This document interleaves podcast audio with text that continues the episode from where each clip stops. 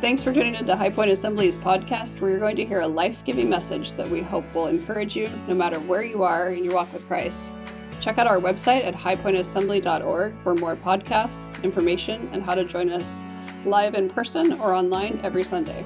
We hope this message blesses you wherever you may be listening from, and remember, no matter where you're at, you belong.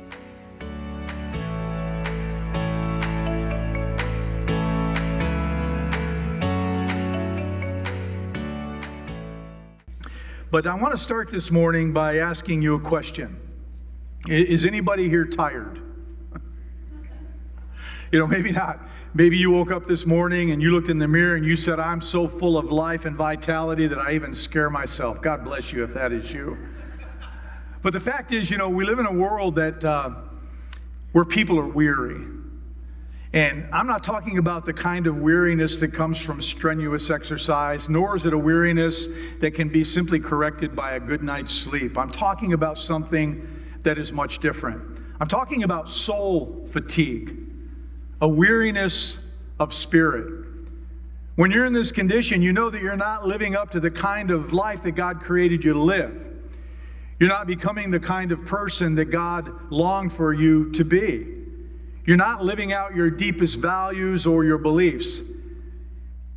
And it's not because you don't want to, it's simply because you lack the energy to do it. I believe moving through our life at warp speed and combined with our culture's frantic way of living is one of the deadliest enemies to our spiritual life. Millions of, millions of people will never reach their spiritual potential or come to know and trust God in the way that they need to come to know and to trust God. They won't devote time developing their giftedness that God has placed inside of them.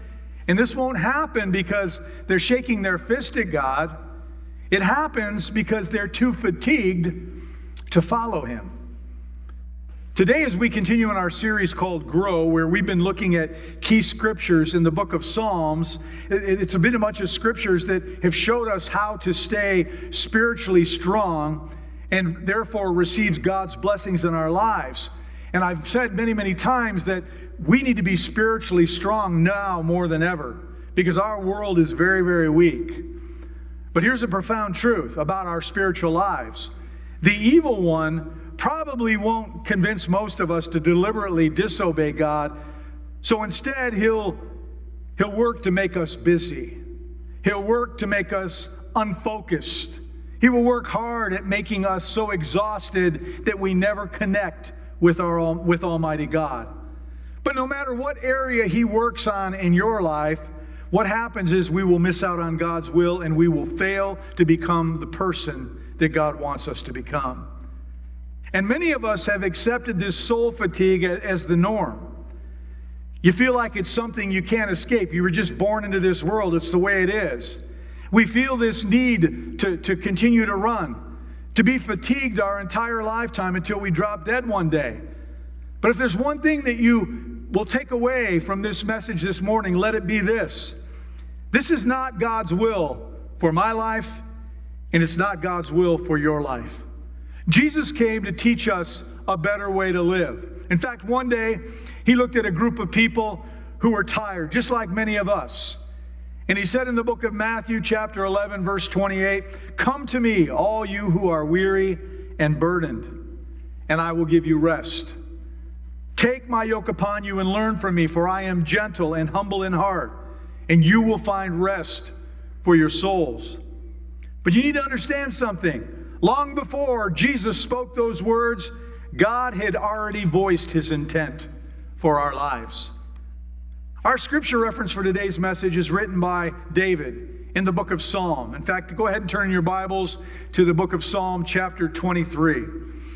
This is a very popular psalm, one of probably the most popular psalm in the entire book. But when you actually take the time to study it, what you will do and what you will find is direction and promises from God to every believer that we really need to hold on to.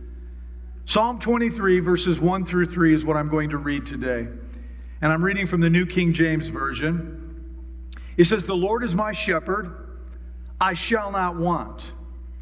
He makes me to lie down in green pastures. He leads me beside the still waters. He restores my soul.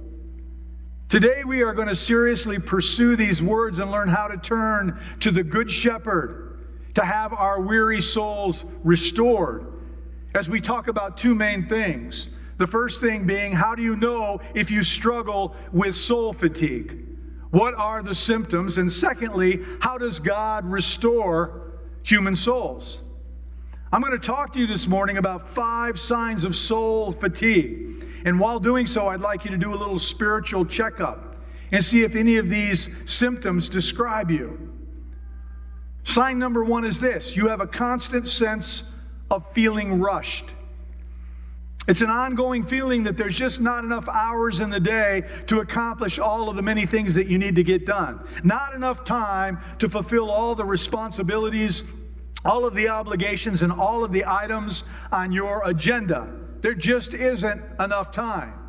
This is almost an epidemic of our time, of our age, of our day. In fact, we are so obsessed with time that we will buy almost anything if it promises to speed things up.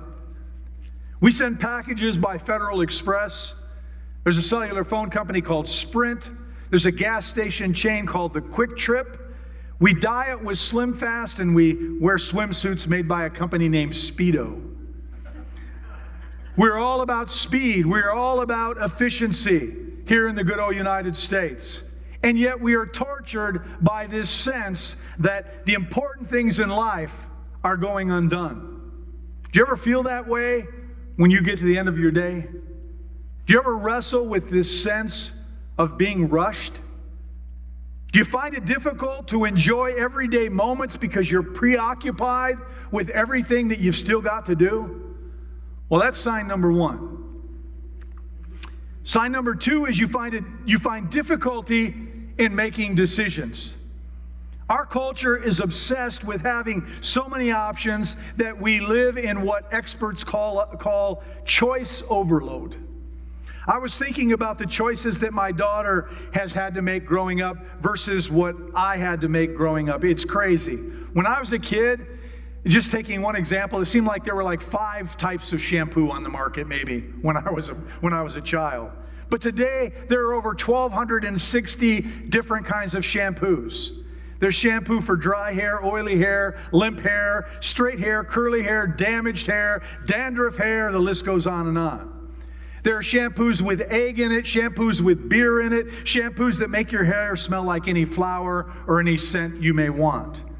There are tens of thousands of skincare products on the market, and every company is telling you that theirs is the very best.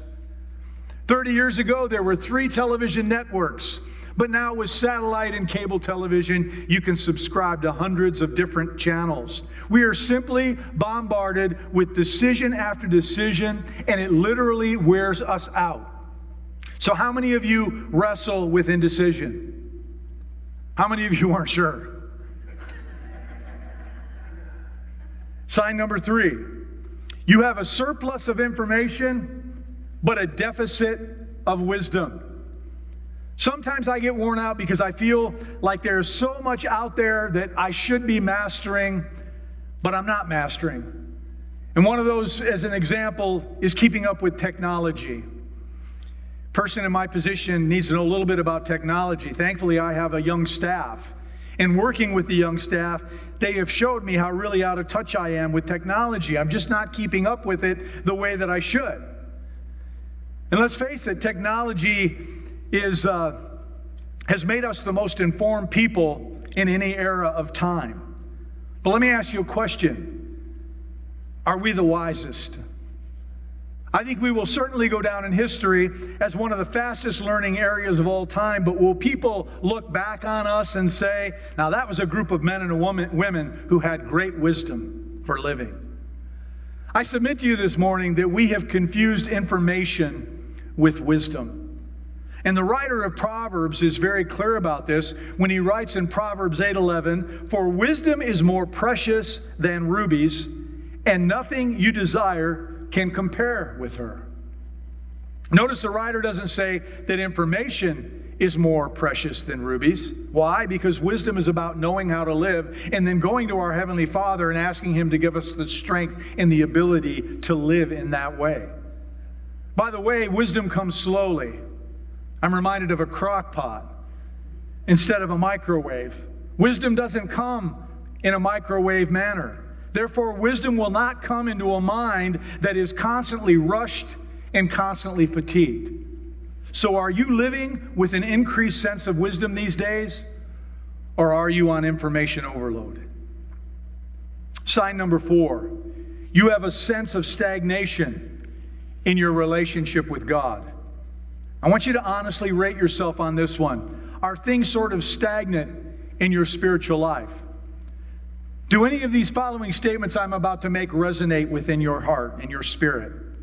Here's one When it comes to worshiping God, if I'm totally honest, it's pretty sporadic. Or many times when our church gathers, I'm not there. But when I am there, even then, I'm really not engaged. Or this one My prayers are mostly hurried and on the run. My mind is not being molded and shaped by being immersed in the Word of God. There are leadings and promptings from the Holy Spirit that just kind of bounce off of me throughout the day. And I know that my heart is not yielding to those leadings. I feel like I'm still wrestling with the same sin and destructive patterns that I wrestled with the day that I got saved years ago.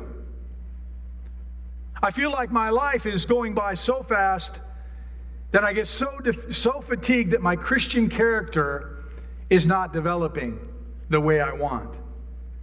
Those are all statements and, and variations of those statements that are a good sign that you are dealing with spiritual stagnation.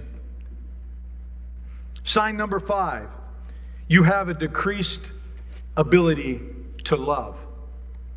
All of us want to be a more loving people. I don't know of anybody that wakes up one morning and decides that they want to be less loving.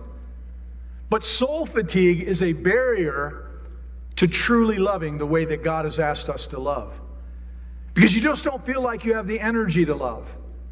I think every parent knows the kind of energy that it takes in order to parent well. And all of us, I think, understand that it takes energy to maintain healthy relationships. We have all faced those moments when the people that we love are in need of some kind of, of, of attention or they need our presence, or, or they need a good conversation with us. But at times, we feel like we are unable to give it to them. It's not because we don't love them, we do love them. It's we just don't have it to give. Our hearts are in the right place, but, but we can't give it because we're running on empty. We lack the energy and the strength to love in the way that we need to love. So, soul fatigue is serious business, ladies and gentlemen. It creates people who are constantly rushed, indecisive, superficial, disconnected from God, and too fatigued to love others. And we live in a culture that seems to produce people like this on an assembly line kind of a process. People filled with obligations and pressures and time crunches. And sooner or later, you find your heart is growing smaller. You discover that your spirit is withering your sense of joy is evaporating. Your ability to experience wonder and awe is disappearing. And slowly, you are turning into a person from whom the life is getting squeezed out of. You never intended for it to be that way. It's just the way this world works if you drift in your relationship with Christ long enough. But there's a better way to live life spiritually. And wise people have entered into this new way of life. It's a, it's a way of living that gives life and doesn't steal life. John said in John 10 10, the thief comes only to steal, kill, and destroy. I have come that they may have life and have it to the full. I think I said John said that. I apologize. Jesus said that in John 10 10. I have come that they may have life and have it to the full. King David was a man who lived in such a way where he got his soul restored regularly. And keep in mind, he was a very busy guy. He was a mighty king, a mighty warrior who had more pressure in his life than we could ever fathom. Yet, this was the way that David lived his life. So let's go back to our scripture reference written by this king in Psalm 23, verses 1 through 3. The Lord is my shepherd, I shall not want. He makes me to lie down in green pastures. He leads me beside the still waters. Then he makes this remarkable statement He restores my soul. I want you to notice that David makes four statements about this new way of life. And each one of these four statements involves a choice that David has to make along the road of his life. And in this coming week, in the coming months and years ahead, you are going to have to make these decisions along your road of life as well. So this morning, I want to offer you one word derived from each one of these statements for you to hold on to. And my challenge is that, that you would follow David's wisdom on each and every one of these points because if you do, the results will be what is written in that final line of this scripture text He restores my soul. And you will live differently this week and in the weeks to come. So I'm not just going to walk you through these four statements, but I, I want you, as we go through them, to capture the wisdom of David so that you can live this out for the next seven days and beyond. Statement number one David says, The Lord is my shepherd. And I want you to ask yourself this question Is the Lord really your shepherd? Have you truly put your life into his all capable hands? Because if sheep belong to the shepherd, the shepherd will put his mark on that sheep to signify, This is my sheep and the sheep will follow their shepherd.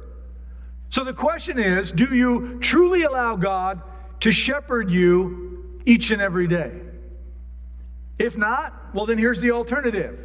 The alternative is I have no shepherd, therefore I will go through life with constant anxiety, knowing that I'm on my own. I will face all of life's issues, all of life's troubles, crisis, including death itself, on my very own. Ladies and gentlemen, living life without the Good Shepherd is a life of unceasing worry.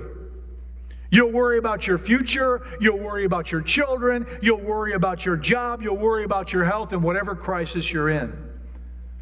Show of hands. How many of you ever worry? Now, for those of you who don't raise your hand, you're a very unique breed of people indeed.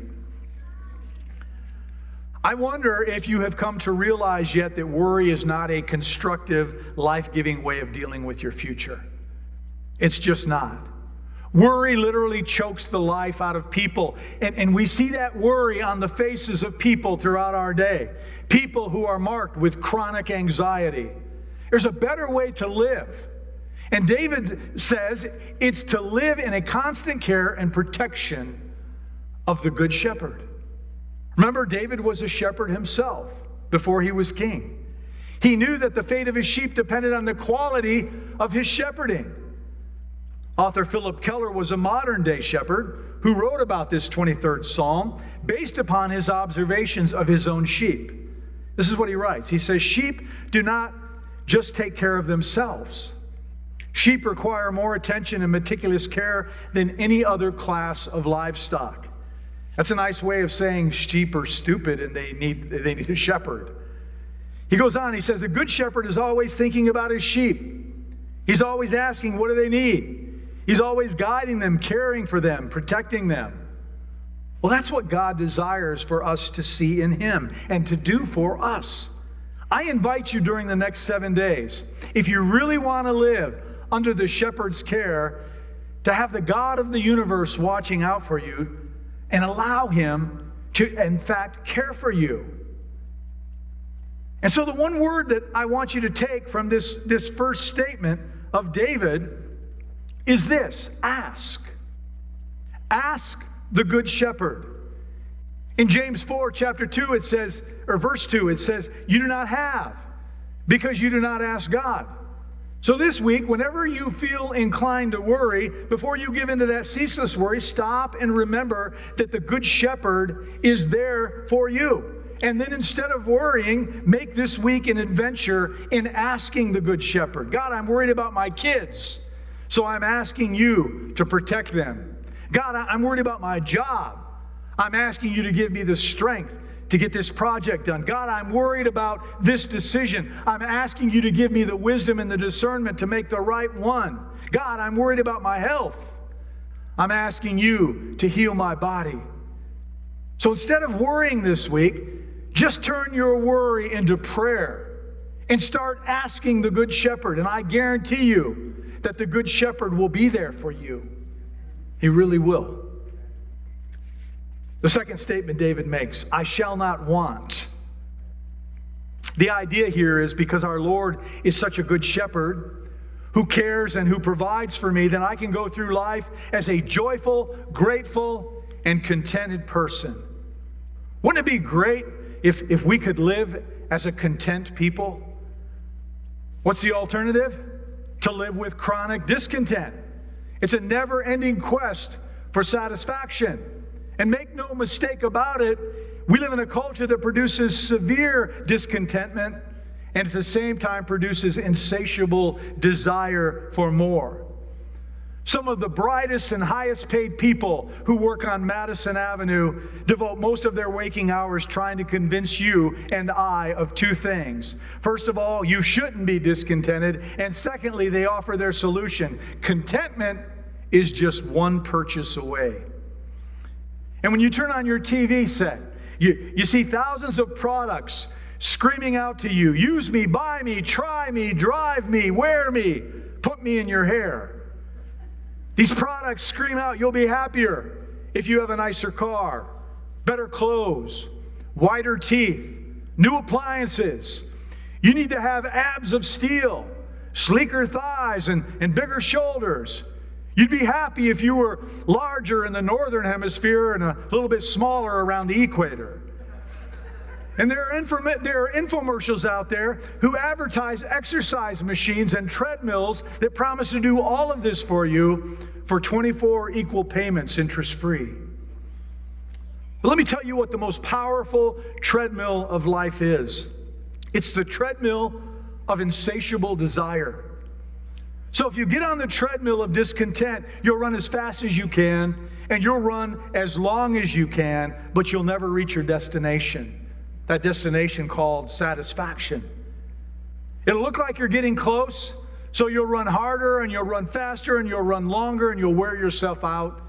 And you find, you'll find that it leads you to nowhere. But there's a better way to live. And the Good Shepherd knows exactly what you need and exactly what you don't need. He knows what would be good for you and He knows what would be bad for you. And He longs for you to put your life into His hands so He can shepherd you. So, the one word for you to remember or for living in contentment is this simplify. Simplify for just one week. If you try it for one week, just focus on simplifying your life. Anybody here got clutter in your life? If you're tired of, of a life cluttered with junk, Dr. Paul Pearsall wrote advice to people who wrestle with clutter. And this is what he says Go ahead and leave stuff out. There's nothing sacred about always putting things away. If you find yourself in a hide the stuff panic when there's an unexpected knock at your door, you probably just have too much stuff. Maybe your visitor could take some of this stuff when she, he or she leaves. Leave your stuff out as a type of perpetual estate sale for visitors to shop through. Maybe they'll take some stuff off your hands. If you don't want to make the bed, shut the bedroom door, pretend it's made sometimes. Allow spoons to go in the fork pile at sometimes. Write the word joy in the dust on the table sometimes. Dusting is only a process of small particle rearrangement. We have way too much clutter. And some of us need to go into our closet and find all that clutter and get rid of it. Go out into your garage. You know that big black hole that contains every all that stuff you didn't know what to do with? It ends up out in your garage. Go into the garage, find that clutter, and throw it away. Get rid of it. Give it to somebody. Look at your financial commitments. Find the clutter in that and cut it out of your life. What about nightly routines? Find all the clutter and just learn to live simply and learn to relax. What would your life look like if for seven days, if for one week, you made a commitment and instead of going home and thinking, well, I got to make sure I get catch, caught up on all the recorded episodes of my favorite TV program, I've got to get caught up on Facebook. God forbid I miss Facebook for a week. Catch up on the news. And what if instead we simply said, God, I'm a sheep, bah, and you are my shepherd, and therefore I shall not want. I refuse to go through life on an endless frenzy expecting some external thing to bring my soul happiness and satisfaction. I'm going to live this week simply. David said, The Lord is my shepherd, I shall not want. And I'm telling you that in a world of chronic discontentment, to go through life with contentment would be an oasis of sanity. And I encourage you to start this week by simplifying your life. The third statement David makes he's talking about the Good Shepherd here. He makes me lie down in green pastures. What's the alternative to lying down? Frantic activity and busyness, an overcommitted lifestyle. David uses interesting language. The good shepherd makes me lie down. Have you ever seen a kid bouncing off the walls who, who, who needed rest but didn't want to rest?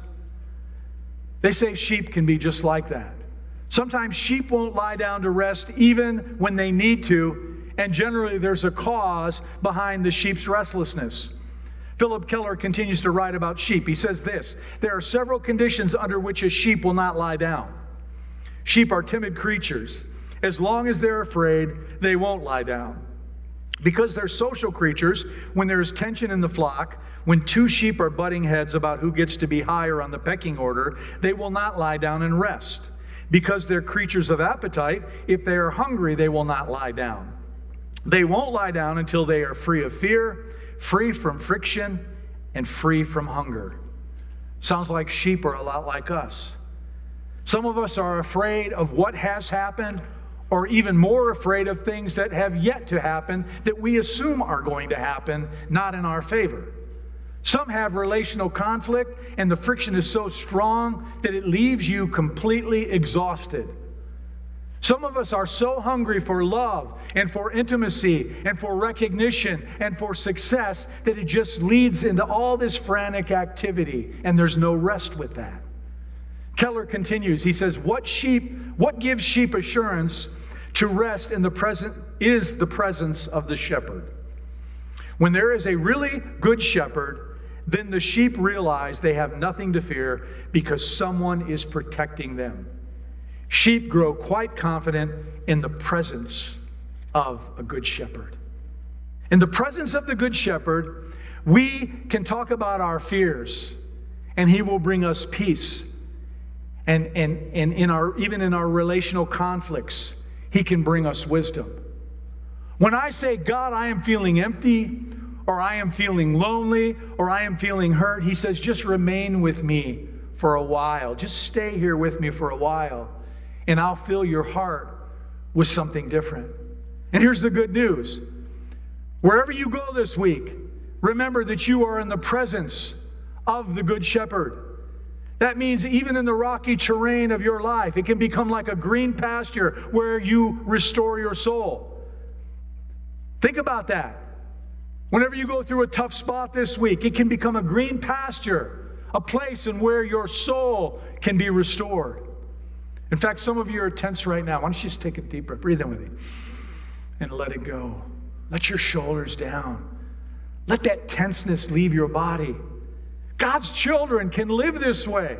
The psalmist wrote in Psalm 127 2 In vain you rise up early and stay up late, toiling for food to eat, for he grants sleep to those he loves. So, one word to hold on here is rest. Rest. Because the truth is, worry and activity and achievement are a regular part of life. But if you're doing it in a frantic way that robs you of rest, it's all being done in vain. What would your life be like if you got enough sleep this week? What kind of person would you be if you just relaxed this week? Well, that can actually happen. But you'll need to do a few things differently. You'll need to, number one, ask. Number two, you'll need to simplify your life. And number three, you'll need to rest.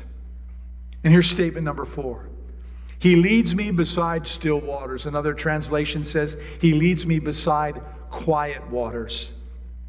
Apparently, sheep get real nervous when they're around fast moving, noisy water because if they fall in, their, their wool will be saturated and it's very easy for them to drown in the current. So, sheep want to be near quiet and still waters. Conversely, we are a culture that is the noisiest in the history of all mankind. And even when we want and say we want to escape the noise, we really don't. We just endure the noise because we're addicted to noise. Some of us go home and the first thing we do is turn on something. Even if we're not listening to it or watching it, we turn it on because we, we have this need for background noise in our lives. A survey asked people, why do you have a television in your home? You want to get, guess what the number one answer was? Number one answer noise. People want to have noise in the background. And a word about TV, and I talked about this a couple weeks ago, it is dominating far too much of our day.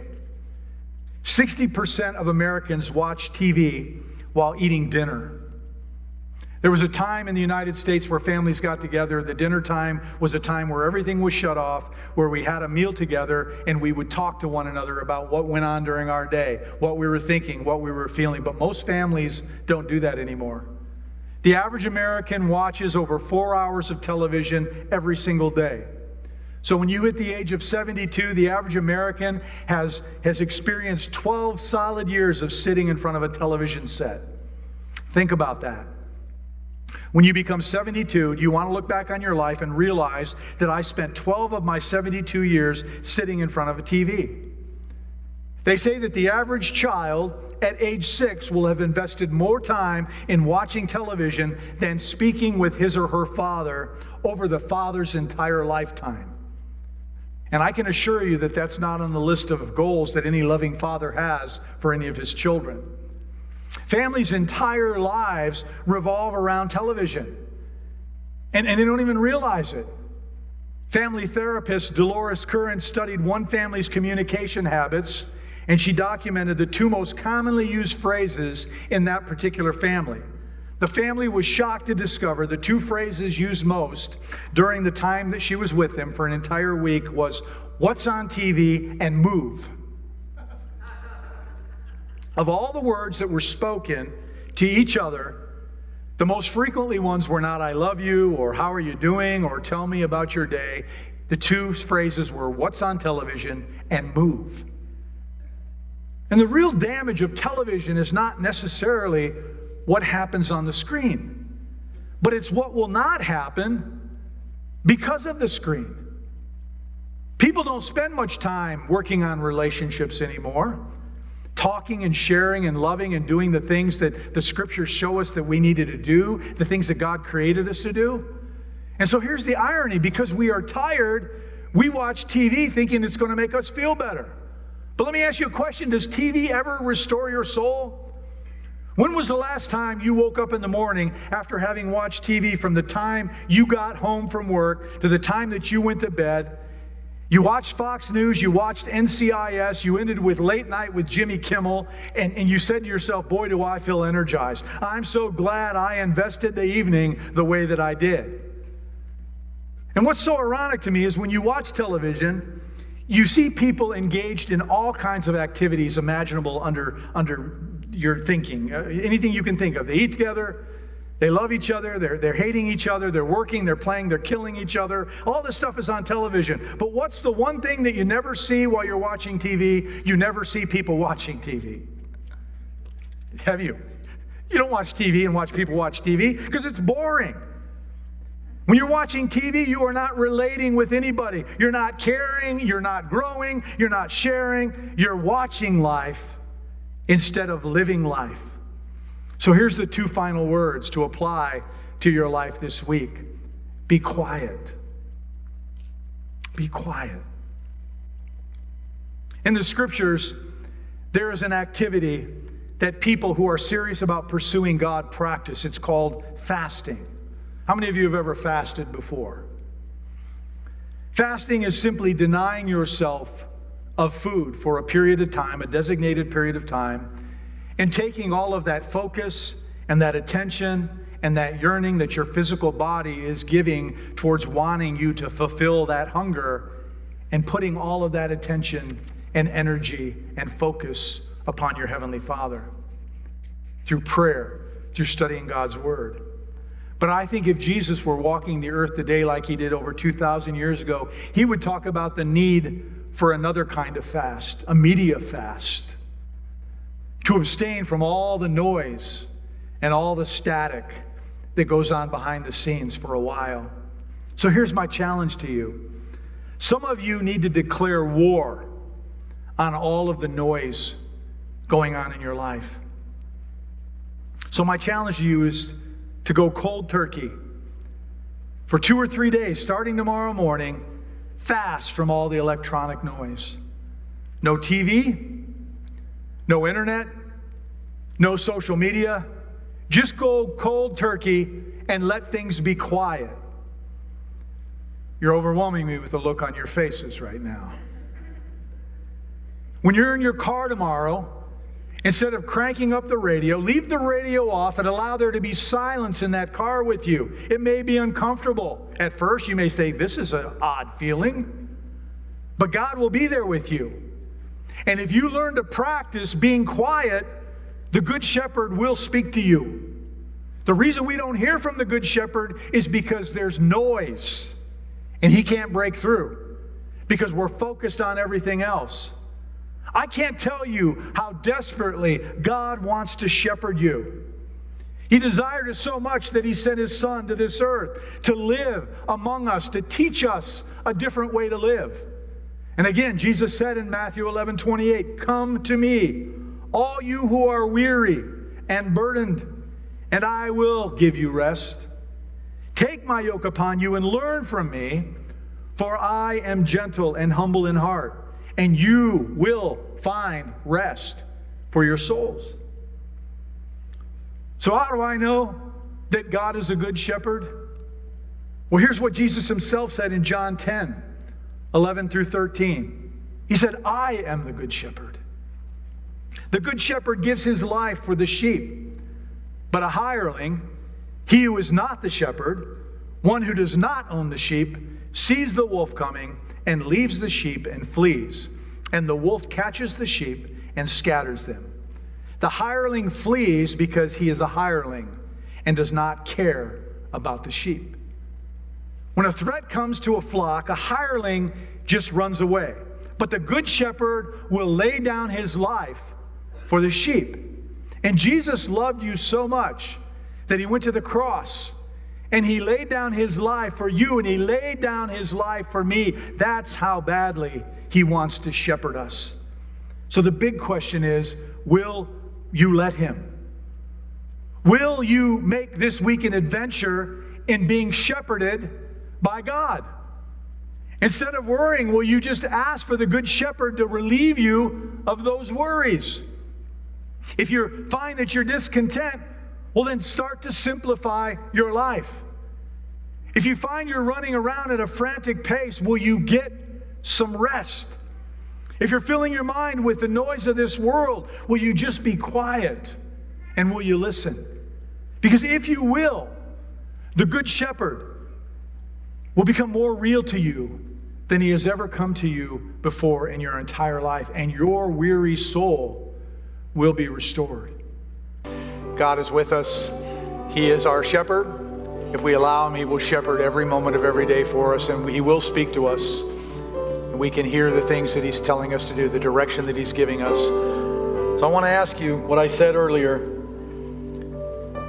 Take a week and try to do things differently. Start down some new patterns in your walk with the Lord. It'll make all the difference in the world. A lot of the tenseness that we're feeling right now is because there's a lot of craziness going on. Allow the Good Shepherd to relieve you of that stress and of that pressure that you're dealing with. Only He can do it. You can't. Only He can. So, church, let's learn to lean into Him. Let's allow Him to shepherd us the way He wants to shepherd us. Let's give Him the reins of our life. Let's allow Him lordship over us. Sometimes that's easier said than done. It's just really a matter of humbling yourself and realizing, as I said a couple weeks ago, He's so much smarter than we are. Why would we not put our lives into His capable hands? Let's pray. Father, thank you for this day. Thank you for this time you've given us to be together. Thank you for your presence being here so strongly in this place.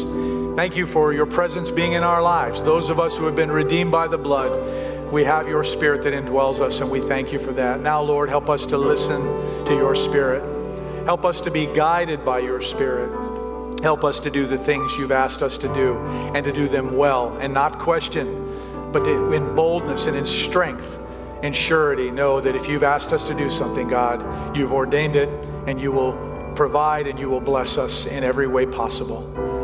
So, Lord, as we go our separate ways today, I pray that you would, your spirit would go with us, guiding and direct our steps. Pray that you will help us to be bright lights in a very dark world. Help us, Lord, to share your goodness with other people who so desperately need it. And help us to allow you to truly shepherd every moment of our life. I thank you for this time together. Thank you for your blessings. I ask you to keep us safe until we gather together again. And we ask these things in Jesus' name. Amen.